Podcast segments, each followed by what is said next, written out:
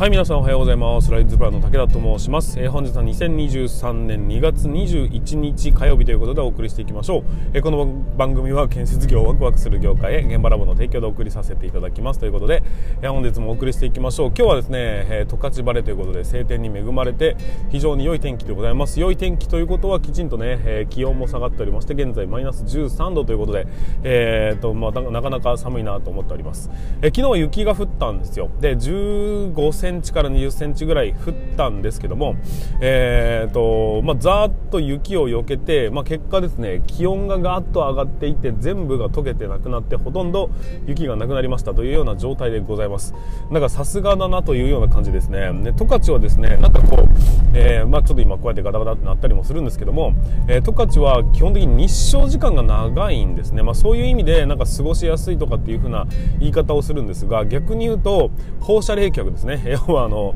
うんと雲がないので冷えやすいっていうのもあるんです。だから、えー、例えばうん雪が少ないよねと。なので、えーと、地表面に対して、えー、冷やされるという状態になりますんで夜は、えーと、蓄熱してたと気温がどんどんどんどん外に向かって抜けていって、えーと、根元僕らの住んでるところには地面のところにはね、えー、冷気がたまるような格好になるんで一気に冷え込むんです。だけど、えー、その冷え込んだ空気がまあアスファルトあったかいですあったかいというか黒いですからね、えー、太陽によって、日中と温められるんで一気にこうガーッと気温が上がっていきでまた夜に向かって冷却されていくっていうのを繰り返すんで結構ね温度差がすごいんですよ。昼間昼間じゃない朝は朝方マイナス15度とか20度とか言っても昼間はもう0度に近いような感じになるんで15度20度の落差は当たり前というような感じになっているんです。だからまあ気持ちの良い青空が続くっていういうことは、まあ、太陽の光がさんさんと降り注ぎ降り注ぎますんで、えー、と非常に過ごしやすくはなるんだけどその分だけ底冷えするよねというような感じなので、まあ、過ごしやすいと言いますか何と言いますか、えー、なかなか、えー、過酷な状況だなっていうふうに思っております。でここに来てこう雪がね、えー、もういらないなと思って降られるとなかなか気持ちもめいてきますし、えー、だけどあったかいっていうのはありがたいなと思いながら次の日になったらまた寒くなってみたいなね、えー、なんだかなっていうような感じが非常常にしておりますが、まあ、こういうね、えー、土地柄ではございますが北海道に移住すると雪が少ないので帯広を選ぶという方もどうやら、えーと、そこそこいるようで帯広とかね十勝とかそういうようなところを選ぶという方が人に非常に多いということなので、まあ、そういう意味でもね、えーと、雪よけしなくてもいいというような感覚でいけば過ごしやすい部分もあるのかなって思ったりしております、まあ温めなきゃいけないという光熱費はかかるのかもしれないが除雪をするという労力を考えると、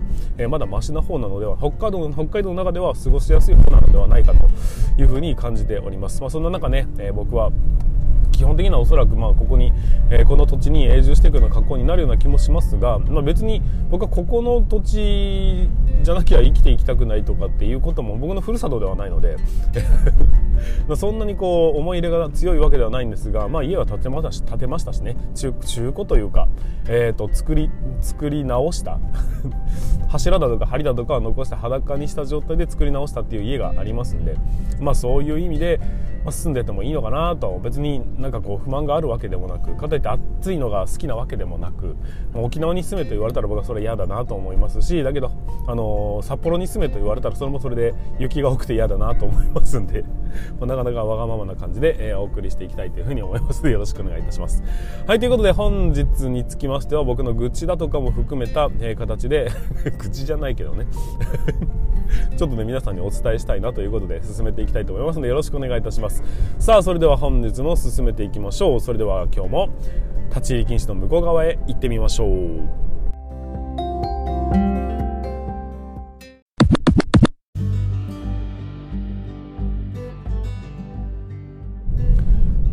はいということでここからは、えー、建築知識ワンポイントラーニングということで進めていきましょう、えー、ちょっとね 雑音が、えーと、どのぐらい皆さんに聞こえてるのかが分かってないんですけども結構ガッタガタなんじゃないかなというふうに思っておりますがなんとかご容赦いただきたいなというふうに思っております。えーと、本日のワンポイントラーニングはですね雑草対策についてお話をしていきたいなというふうに思いますのでよろしくお願いいたします、まあ、雑草対策ってね、えーと、住宅で住んでるとその雑雑草ごと愛している人もやっぱりいるわけですよね。それも含めてこう、えー、ガーデニングをしていきたいとかね、えー、いろんなことを考えられる方もいらっしゃるんですがでも、うんとそうですね多くの人は雑草が邪魔くさいというふうに考えられる方がいらっしゃると思います。で特に建物の周りにね、えいわゆる犬走りって言われる砂利のゾーンがザーッとあった時にその間から出てくる砂利だとかって邪魔くさいですよねというような部分もあったりします。でもしくは割とね庭が広いんだけど別に何を植えるつもりもないという人ってあの人工芝ってどうなんですかねっていうふうに聞かれることもあるんですが結局人人工芝だろうと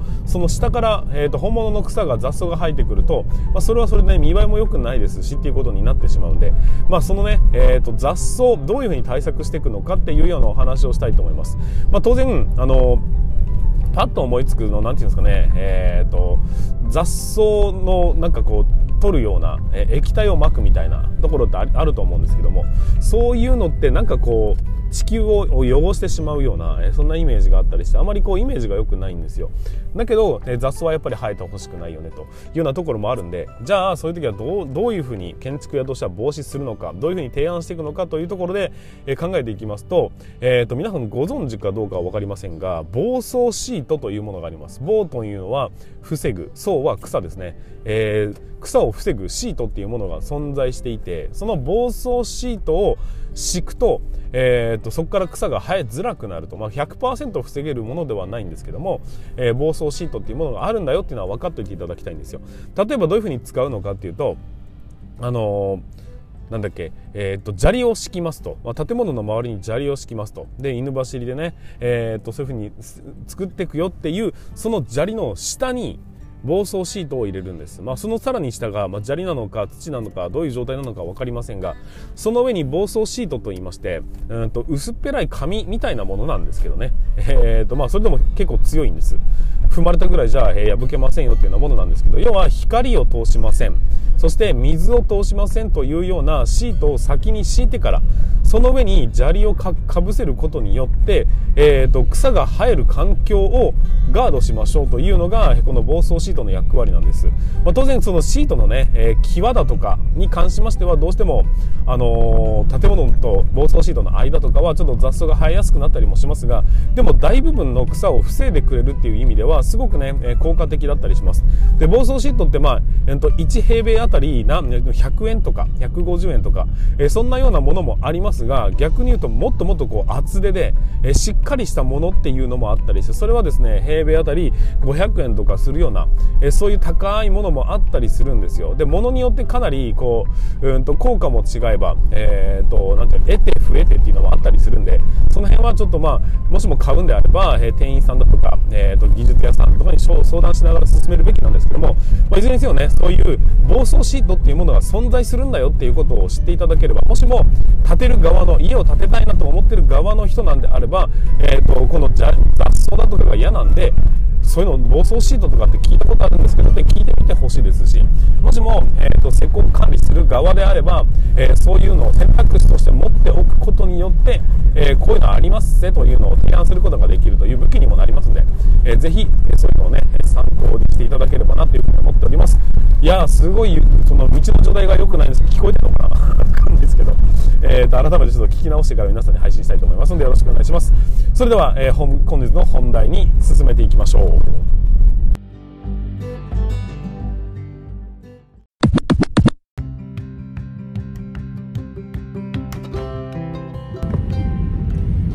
はい皆さんおはようございます。ライズプランの武田と申します、えー、建設業を持ち上げて楽しい仕事にするために YouTube チャンネル建設業を持ち上げる TV を運営したり現場ラボというサイトでは若手の育成働き方改革のサポートをしたりしております、えー、この番組では建設業界の様々な話題や部下育成の話働き方改革の取り組み仕事力を上げる考え方などなど車で運転する空き時間を使ってお送りさせていただきいただいております。なので多少の雑につきましてはご容赦いただきたいというふうに思います。ということで本日もお送りしていきましょう、えーと今日のお話は何かと言いますと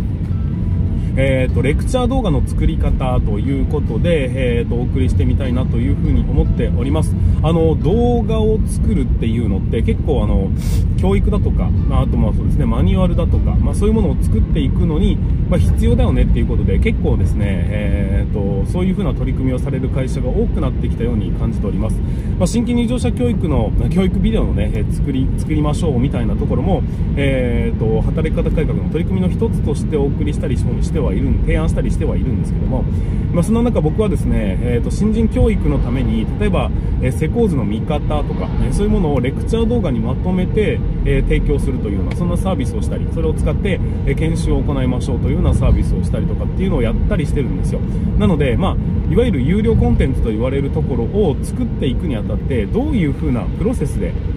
えーと、そういう、ね、動画を作っているのかっていうのを、まあ、お話ししたことが一度もなかったんで、まあ、少しだけまとめておきたいなというふに思いますのでよろしくお願いします。もしも、えー、これからね、えー、新人だとか、えー、若手に対して何かこう教育動画を作りたいというふうに感じられる方がいるんであれば参考になる内容かなというふに思いますので、えー、ぜひ最後までご視聴いただければなというふに思っております。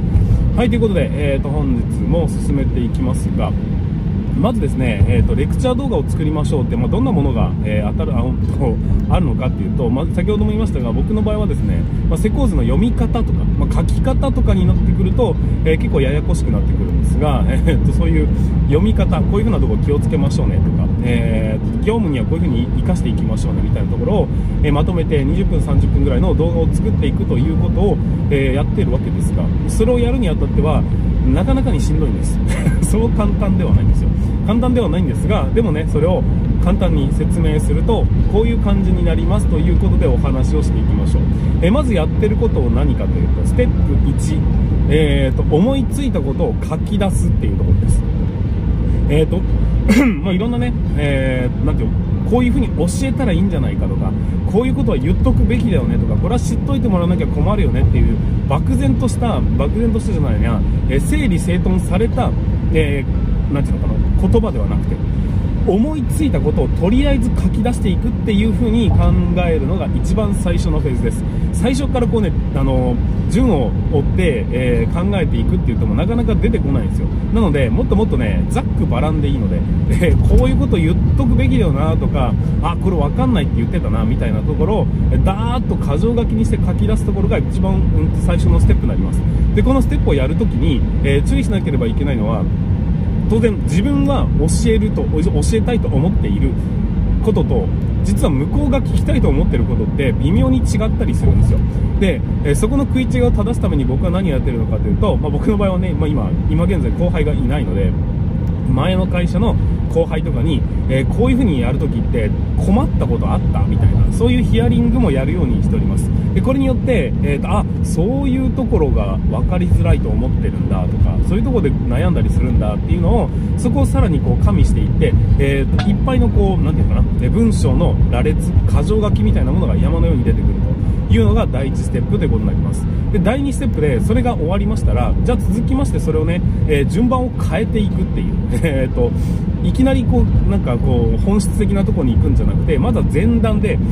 これを教えるってことはこの記号が読めなきゃダメだよなって言って前半戦としてはまず記号の読み方からいきましょうみたいなところで、えーと、その相手に合わせて誰が見るのかのレベルに合わせて、えー、これもやっとかなきゃいけないこれもやっとかなきゃいけない。というかここに到達してない人はこの動画見ても多分理解できないとダメですよみたいなところだったりそういう前提条件みたいなのをまずは組み組み立ててであとは教える順番を言って最後にコツみたいな。分かんないですよね。そういうような構成にしていくべくこう箇条書きをしていったものを組み替えて話す内容にまとめていくっていうのがステップ2になります。でそれが出来上がりましたらある程度えーと、自分の中でストーリーが出来上がってくると思いますのでそのストーリーに合わせて、えー、今度はパワーポイントを制作していく格好になります。でそのパワーポイントを制作していく過程も、えー、大きく2つのステップに分かれておりましてとりあえずですね形を作ってしまわないと1個ずつ1個ずつこう完璧に仕上げていっても結構ねしんどくなってくるんですよ。だから、えー、まずやるべきことっていうのはその書き出した箇条書きをベースにしていって、えーと、そのパワーポイントを文字だけの、えスライドを山のように量産していくというような感じです。でどんどんどんどんスライドを文字だけのスライドが出来上がっていくような形になっていて途中でここ挿絵入れた方がいいなとかここ図面入れた方が分かりやすいなっていうところはなんかこう四角いなんかブロックだけボンと入れといて、えーと、後でそれを差し込むんだよっていう風な形で一通り全部終わらせちゃうんですよ。でこれでなんかこう、えーと気持ちがですねあいいとこ進んできたなっていう風に感じられていくので進んでる気がするんです。1個ずつ進んでるともういつ終わるんだよっていう風になってこう気持ちがねだんだんね嫌な感じになってくるのでまずは一通り全部進んでしまう。文字だけで。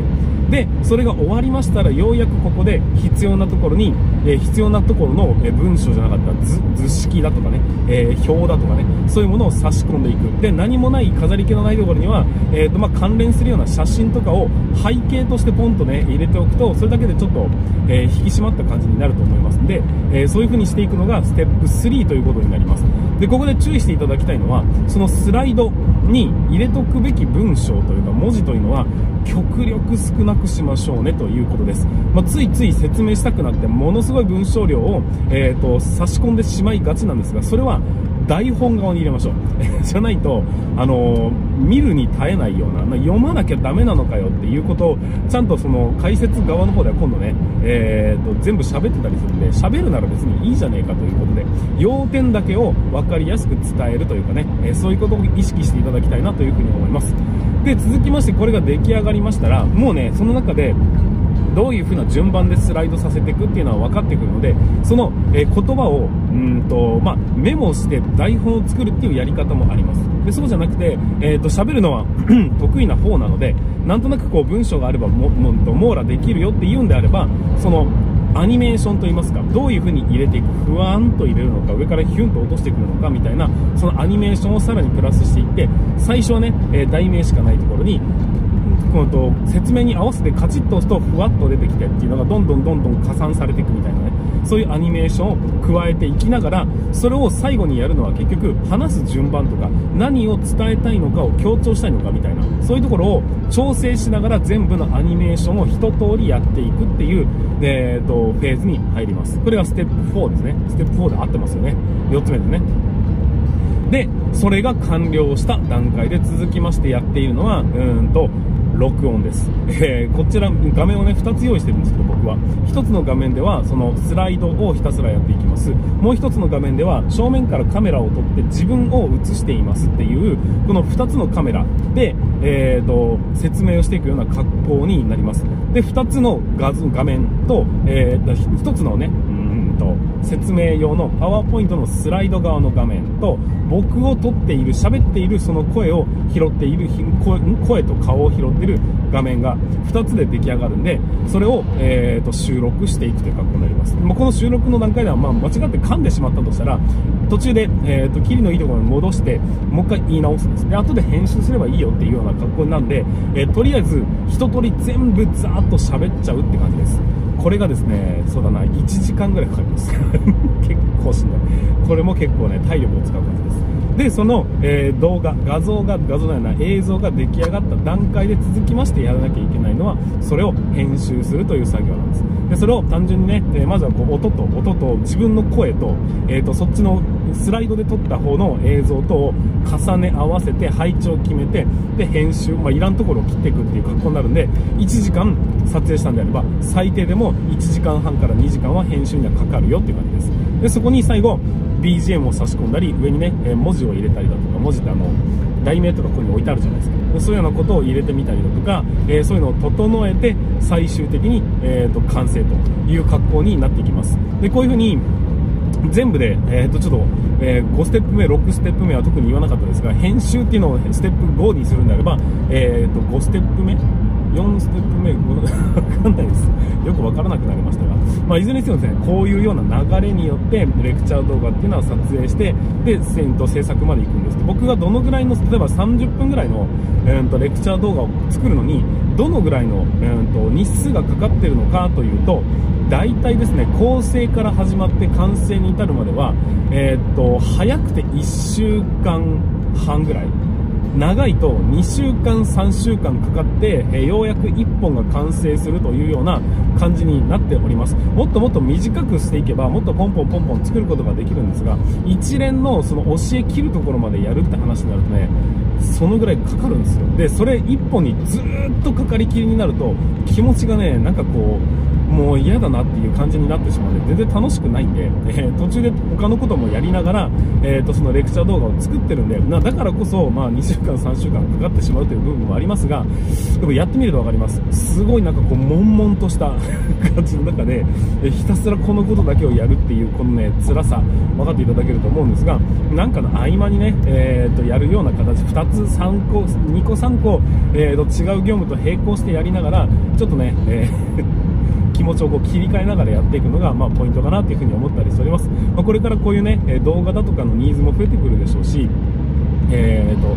テキストよりもね分かりやすいですしね、えー、情報量も、ね、そこそこ多くなりますし、えー、表情だとかを見せながらお話しすることもできる。やっぱねこう自分の画面画像自分の顔で喋ってるっていうところを横に置いとくだけで、えー、ずっと文章と音だけだ音の声だけだと、えなんかこう戦ってる感じがするんですよ。教えられてる側もなんか飽きてくるんですよ。だから、えー、やっぱりね自分の顔っていうのはやっぱ入れるべきかなっていうふうに思っております。なんかアンケートを取ったんですが、えー、武田の顔はあった方がいいですか？なかった方がいいですかって研修生に聞くとなんだかんだ言ってあった方がいいの意見の方が強かったですね。あの喋ってくれてるっていう感じがないと見る気がしませんみたいな人もいたんでやっぱね顔は大事なのかなというふうに思って、えーと、僕はね顔を入れたりしてるんですが、まあ、皆さんのレクチャー動画どういう風に作るか分かりませんが、まあ、いずれにせよですね、えー、そういうようなプロセスを踏んで作ってるということを理解していただきたいですしぜひ参考にしていただければなというふうに思っております。もっともっとね簡単な方法があるよっていうんであれば、えーと、ぜひシェアしていただきたいなというふうに思いますのでよろしくお願いいたします。はい。ということで本日も最後までご視聴いただきましてありがとうございました。こうやってね、えーと、作ってますよっていうことを理解していただきたいんですけども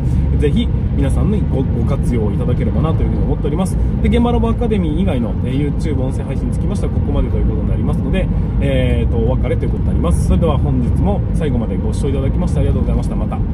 と次回の放送でお会いいたしましょう。それでは全国の建設業の皆様本日もご安全に。ということでここからは現場ラボアカデミー。